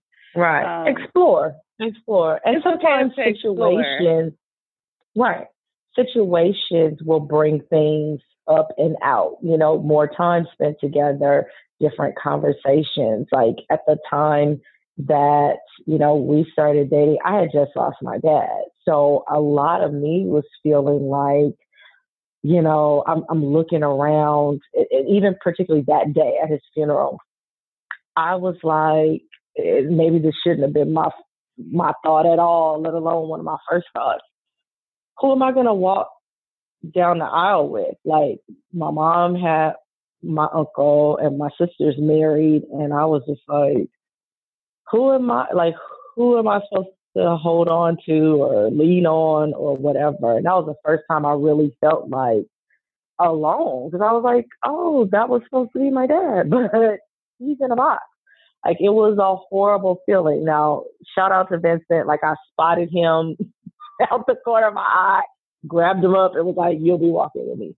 But after that, you know, there was this whole feeling of like, I'm not going to continue to waste my time dating, seeing, otherwise being with anybody where when life happens, I don't have anybody to talk to, lean on, hold their hand. Like, that's the shit that matters. Yes, mm-hmm. all the other stuff matters too. You definitely want to be attracted to the person you're with and you want to have those sparks and whatnot. But life can be long when you make the wrong decision. And in the times when things are not going your way or you just need somebody to bounce, you know, some ideas off of, or God forbid, when there's tragedy, if you can't call on that person or they have ghosted you, they're not picking up their phone, that's foolishness. And that was a moment, you know, or those moments made me realize like, yeah, I'm wasting my time if I'm not on the path to building something like that, a strong friendship that becomes a relationship, partnership, and then this this goal of, you know, forever or till death do us part type situation. So there's nothing wrong with feeling the butterflies, but you know, those things dissipate over time. Um, but the true connections, they're just so important. And I realize it's, you know, how differently we all think as we get older and we have these experiences like, oh, what is most important to me? Doesn't mean that these other things aren't important, but there are, you know, some some things that have advanced in their priority. Well, whew, okay. Thank you, therapist Andrea. Um, Let me drink like, so I can get more. feel like Molly needs services, ma'am. I feel like Molly needs yeah. your services. We're we're gonna hold our sister Molly up in prayer right next to our brother Absolutely. Chad. As he continues his spiritual yeah. journey. Um, Jesus.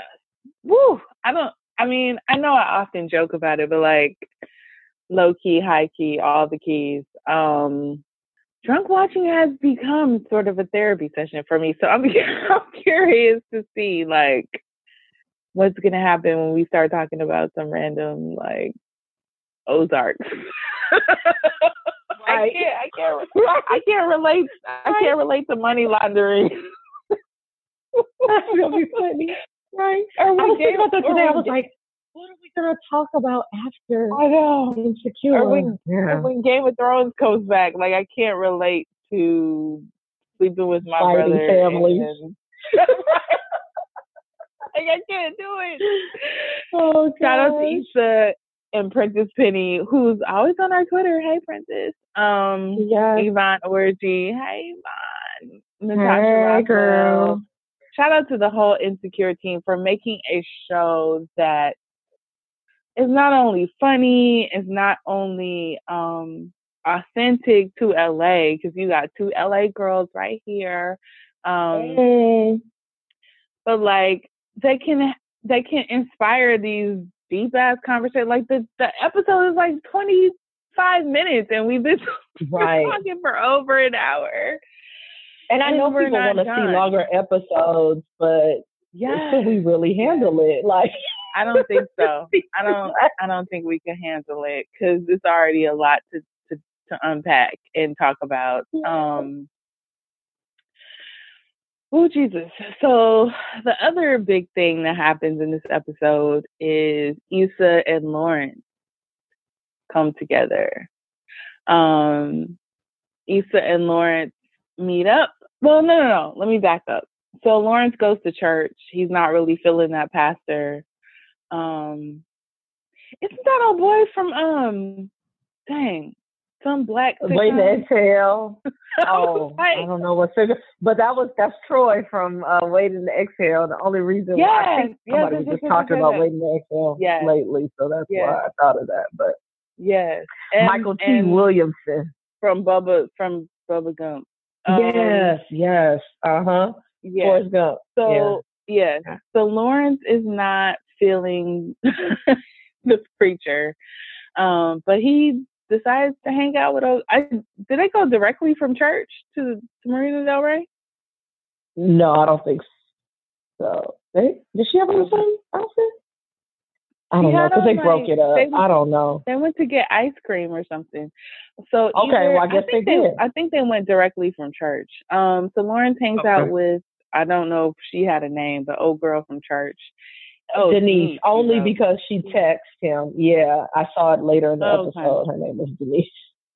So he hung out with Denise. They went to get ice cream, and Lawrence is like, "The preacher is weird. I can't really get into it." And Denise tells him, like, you know, sometimes it takes time to find a church, and she's been finding more of her purpose by by um, volunteering, going to Bible study, and working with youth group, and just give it time. Um, and later she texts him to see if he's going to Bible study. I guess he's on the way to work, and he's like, "Eh, we'll see." Um, but he clearly doesn't go to Bible study because he ends up hanging out with Issa after her entrepreneurship class, which he recommended. So hey, and they have a really grown up conversation about kind of you know trying to find their their themselves and her trying to get this block party. I guess it's the whole business. I don't I don't have a clear idea of what exactly it is beyond a block party, but she's in a in a business class, so clearly she has a business for it, a business idea, and you know Lawrence is kind of giving her some support, and they talk about church, and Issa gives some good advice, like you know if you want to go to church or whatever, like just keep trying until you find a church that you think mm-hmm. will be mm-hmm. good for you he's kind of like, mm, I'm one and done on that church. Church is not it. And she's like, well, just keep trying.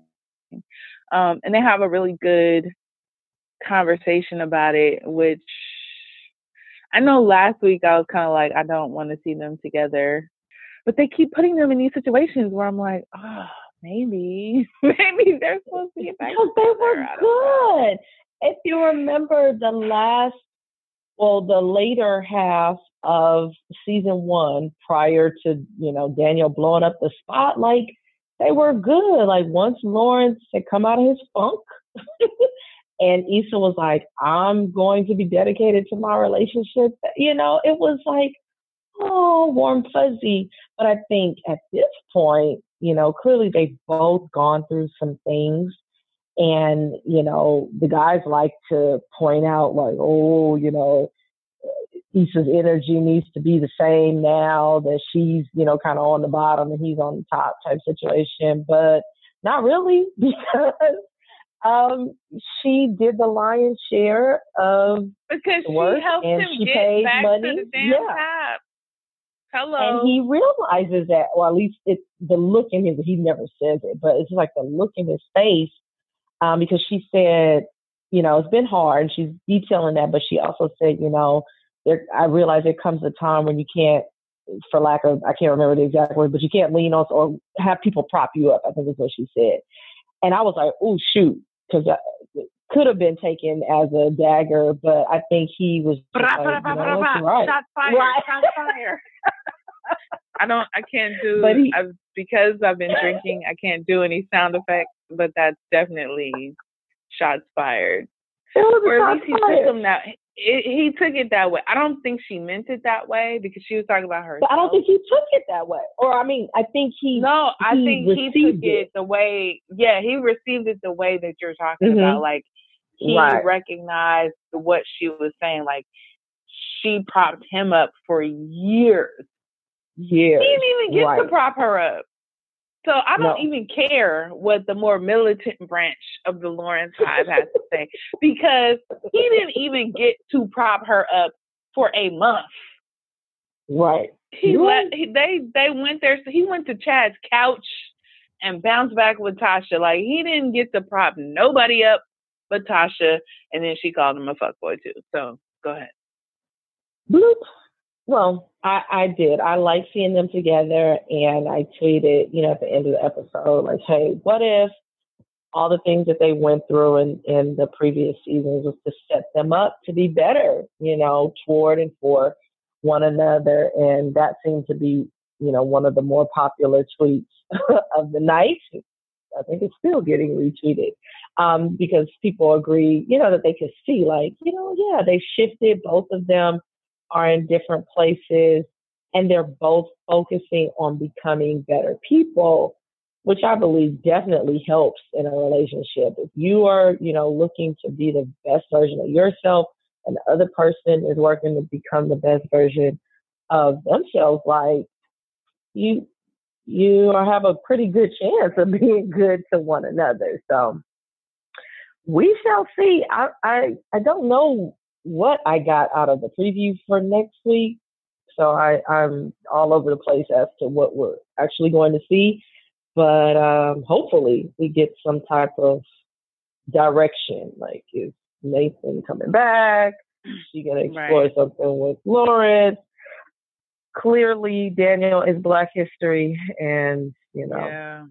sorry bro. I mean, I guess that's that's fitting because he was always hurt. like I said, I'm rewatching season one. So Daniel was always her what if guy. So he was never like yeah. her ideal guy. He was just her what if let me try this out guy. Um mm. and even though he's fine, you know, we all gotta let them go at some point. Um so. I don't know. I'm so sad that it's already the finale. I don't even know what what show we should we, what show should be our anchor show next. I know. Um, maybe this is us. Do we want to switch? I was gonna say maybe this is us.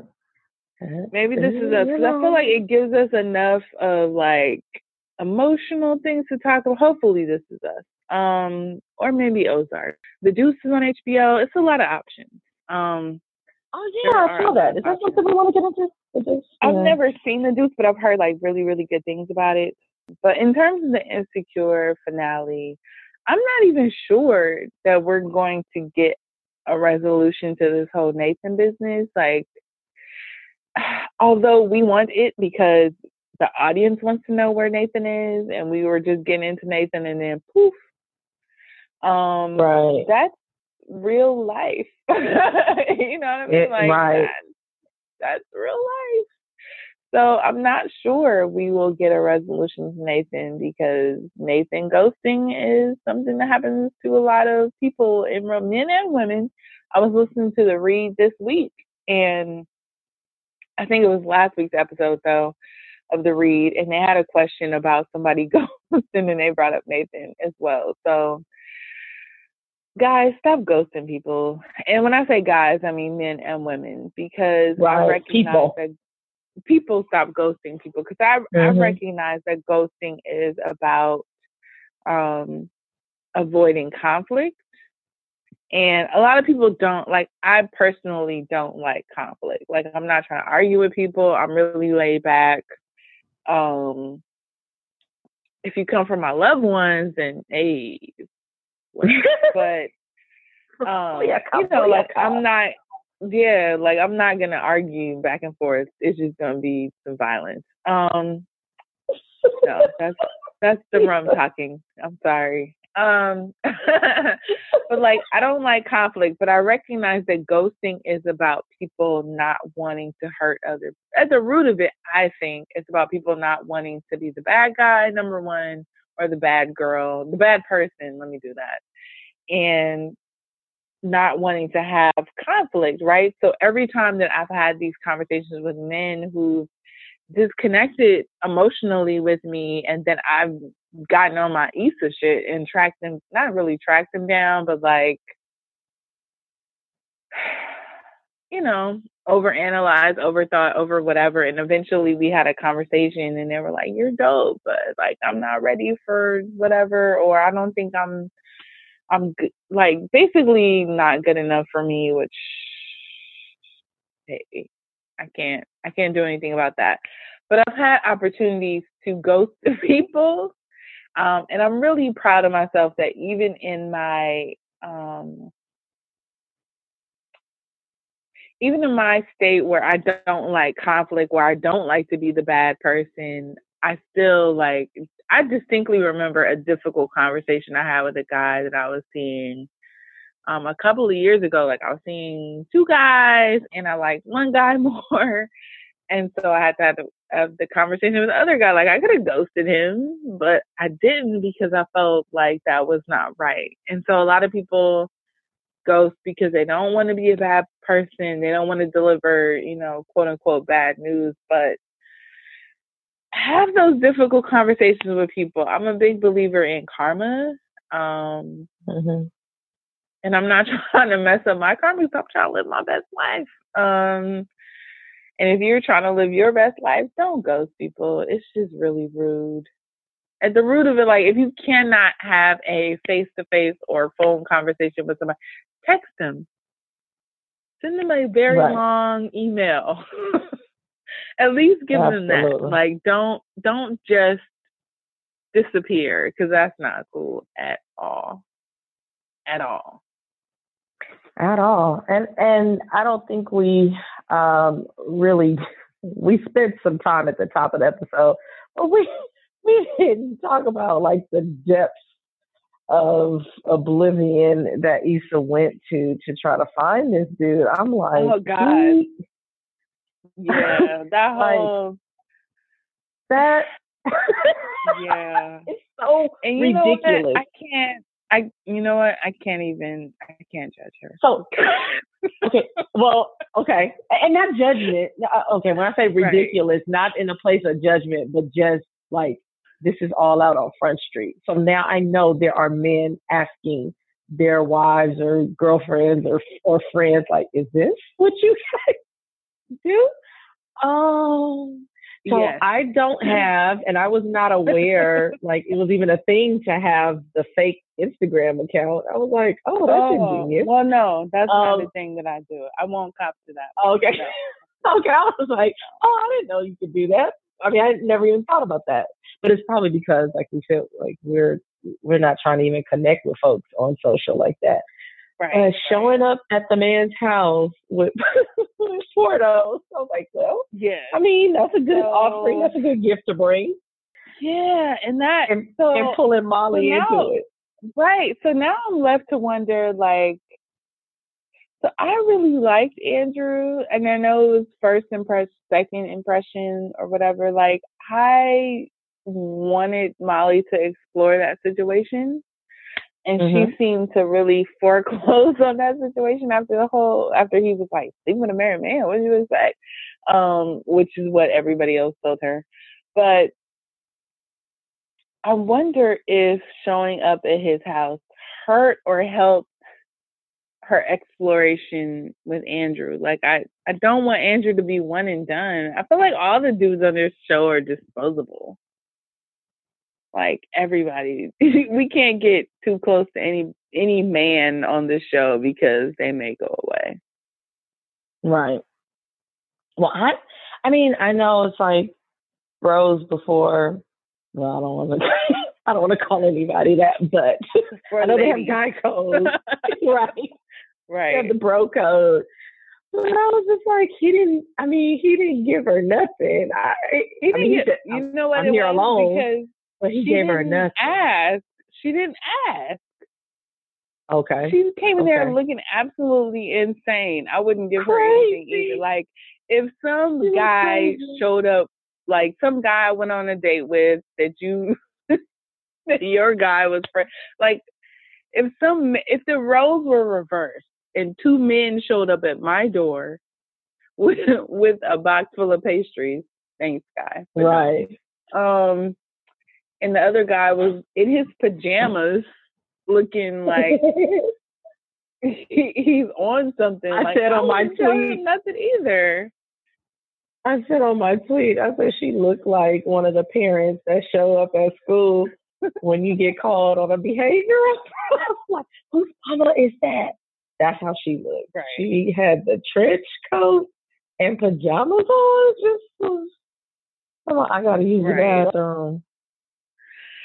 Right. And she's lucky he even let her in the house because I was like, um, it's under construction. I just, I can't.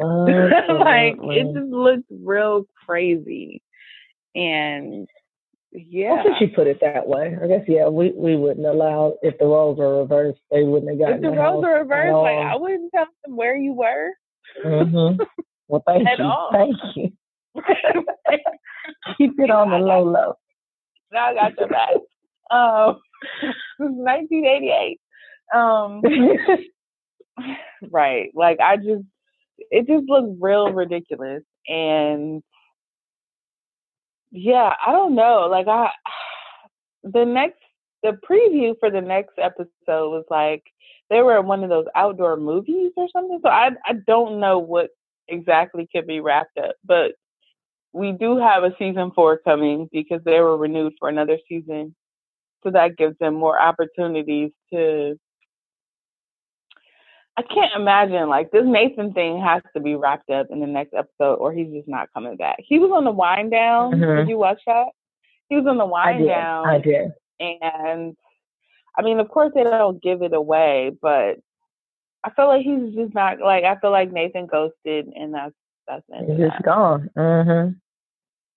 That is so sad. Like, mm-hmm. I mean, the the best thing is that you know they really were a flash in the pan. Like, you know, it was fast. But the bad thing, I mean, she clearly had sex with this guy, so you know, there's yeah.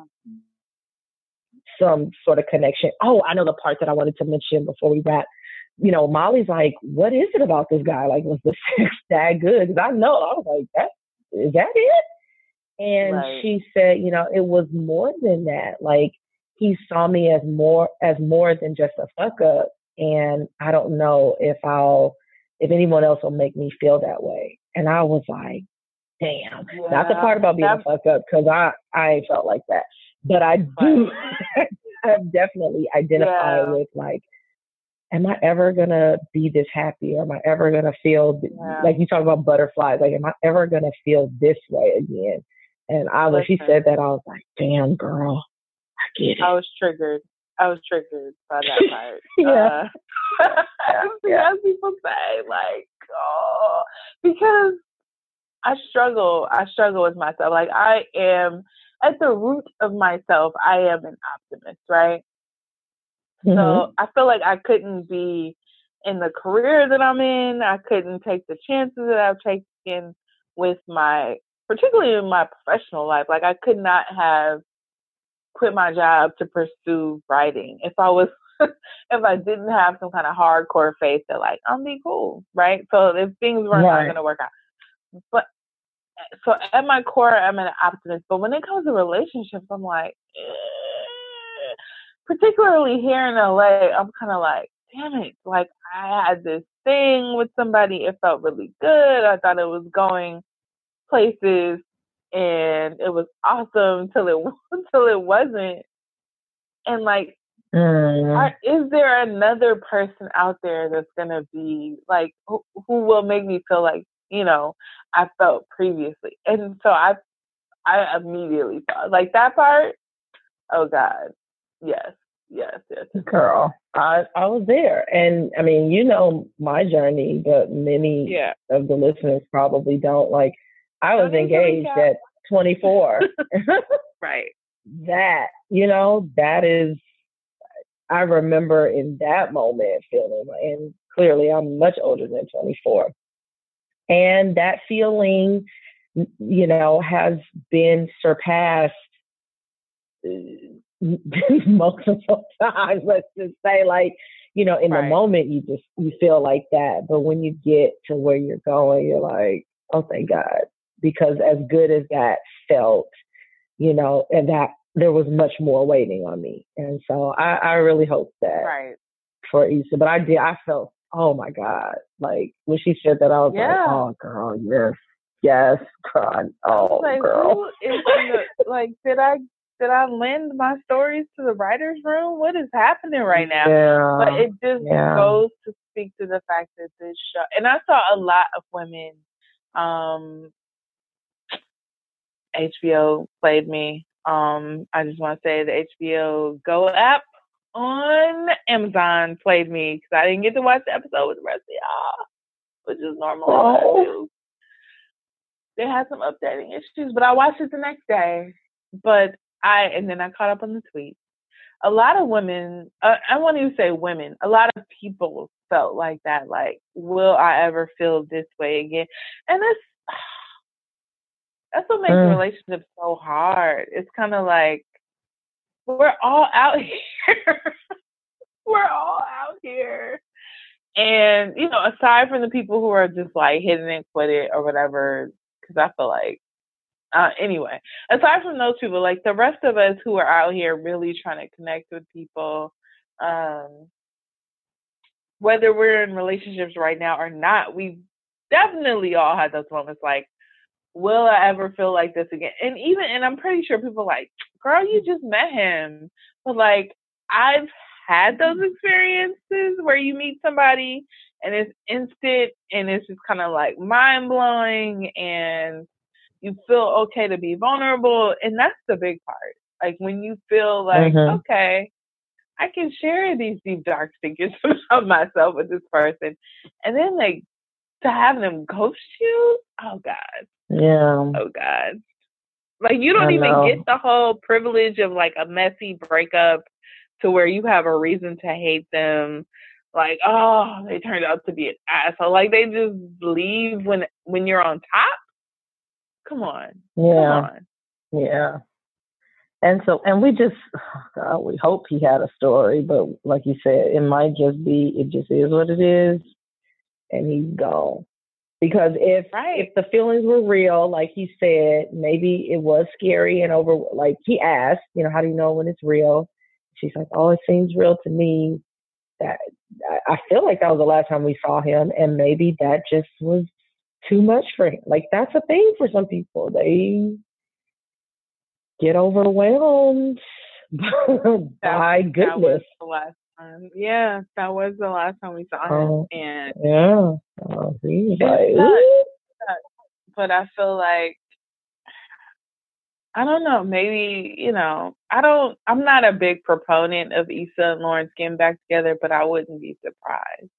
Right? Like I wouldn't be surprised, like you said, if they both needed to kind of step away and experience life on their own. And Lawrence, Lawrence was in a really bad place. Like, like I said, I'm rewatching season one, and he looks like a fucking bum. Like he's in a really bad. like, mm-hmm. and I saw Tasha for the first time. So Tasha pops up in like episode four, I think I'm on. And she's like, You're a good black man. Like Tasha's hyping him up, so he's feeling real good. And he goes out and gets the Best Buy job after he talks to Tasha. Um, but we see how that played out. Like he didn't even I feel like we can do a whole show yeah. on kind of like I feel like okay. Okay. After Insecure wraps up next week, we need to uh-huh. get we need to get Vincent on the show to offer a male perspective yep. because Vincent offers like the best. Whenever we, I feel like we need to go to his house, you'll be in town. I yep. haven't been to his new house. We can bring some Susie cakes or something, and if he's in town, because Vincent's always on the road. Um, and just talk because like I don't even. Know. I feel like we need an insecure debrief after this season. Okay. It's, okay. It's so much like real life. Um. Uh huh. And it's given us a lot of opportunities to discuss a lot of things that happen that have happened in our life. And maybe it's the 151 that I'm drinking right now. But like I feel like we need to talk more about it. Like this is not a relationship podcast. However, insecure insecure gives us the opportunity to talk about dating and relationships and and life in your 20s and 30s and LA particularly me you and Vincent are LA natives um I feel like we need to just have an insecure roundtable or something mm-hmm. Sure. Ooh. Especially with some guys. I think it'd be great to have, you know, male, perspective. male perspective. Yeah. Mm-hmm. Yes. An insecure dinner Absolutely. party, perhaps. Mm-hmm. Oh. You'll be in town this weekend. I don't know. I might have a date though. So. and let me just say, okay, how I felt. I was like, I mean, I know I'm here, you know, kind of living life and doing things, but I had to find out she was back on the dating wagon on Twitter. I found out with the rest of you comment folks. Oh God. I was like, I don't remember us having this conversation. But I'm not like that. It's all good. It's all good. I mean, no, you're just dating. We'll nobody has we'll been. I'm gonna say nobody has been oh, claimed oh, no. yet, so I don't we, feel absolutely don't feel not. Kind of absolutely not. However, if you see oh, if you see my pictures on Twitter, feel free to in, to send an email to hello drunk Andrea is not single. She is booed up. Um, however, I am single and mm-hmm. ready to mingle, like Leroy from yeah. from uh Fame. I love it. I love it. Well, we're gonna go on and wrap this episode up. Um, since we are drunk watching and this might be about our, our favorite TV episode. and film. It might be. This might be our longest, say, and, all, and all because of ghosting. It might be our longest episode. Uh, all because of ghosting. I do want to say a quick happy 50th birthday to Will Smith, the GOAT, TV and film. Listen, happy, happy Will Smith, 50th. I need to, first of all, I need to marry somebody like Will Smith. Forget all y'all. I need a Will Smith type in my life Ew. because him, him and Jada.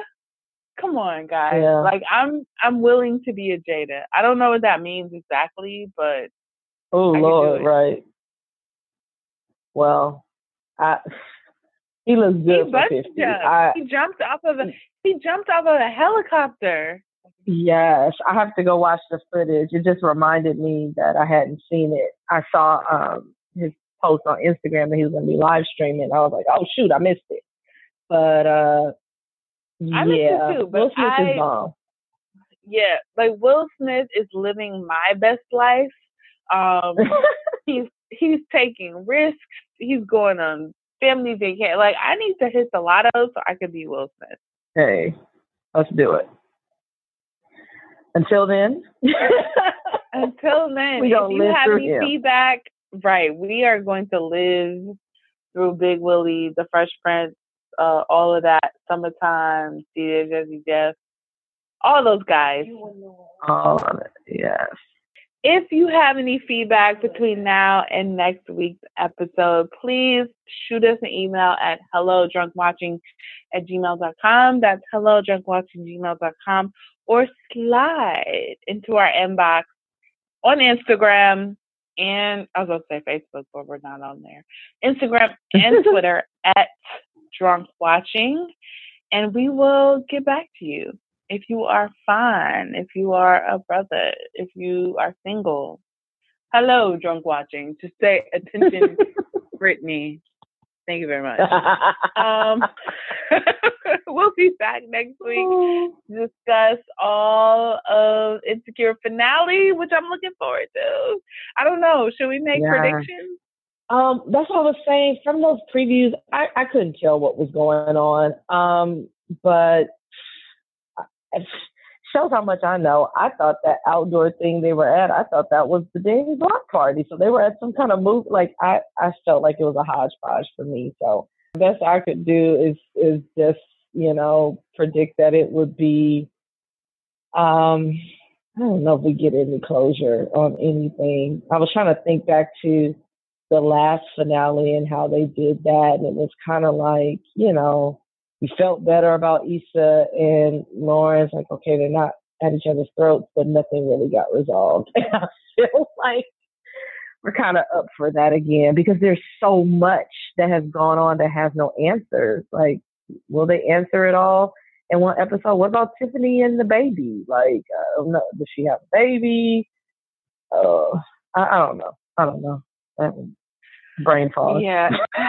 it looks like they're it it looks like to me they were at a cemetery, which means it's not the block party, but it's you know how they have those things in the summer here in LA where it's at the um Hollywood Forever Cemetery they have like film screenings? Oh. It I've looks it looks like that. I don't I don't know okay. if that's what it was, but it looked like that to me. And it looked like it was okay. only Issa and Molly, so I'm not sure what exactly we're in for next week, but I'm here for it. As usual. I'm All down right, as well. Well, I'm Brittany Danielle. And I'm Andrea Renee. Thanks for watching this episode of Drunk Watching. We will see you next. Listening. Brittany's on that sauce talking about oh, watching. God. Maybe we should do an Instagram live one one week. We, we I, I feel like if we listen, I feel like if we do the whole, ooh, okay, we should bring our um what was it called back in the day when we did Black Women's Caucus, and then when we had the like relationship discussion at our. Oh, the battle of the sexes. That yeah, was, I feel like that's so competitive. We need to have like a Black uh, Love Forum. That's what we called it. Yes, we did. Called Black Love You know what though? Black. That's the next show. Black Love is coming back on OWN. Um. Oh yeah, I'm yeah, sure yeah. we'll be talking about that. Miss Tina is on there. Beyonce's mama. I haven't seen any of them. Sorry, I, have seen clips on YouTube, but I've not seen them. So I'll have to catch. But it's coming back on OWN, so I'm sure we'll discuss it. But until next time, guys, I'm Brittany Danielle. And I'm Andrea Renee. Thanks for listening.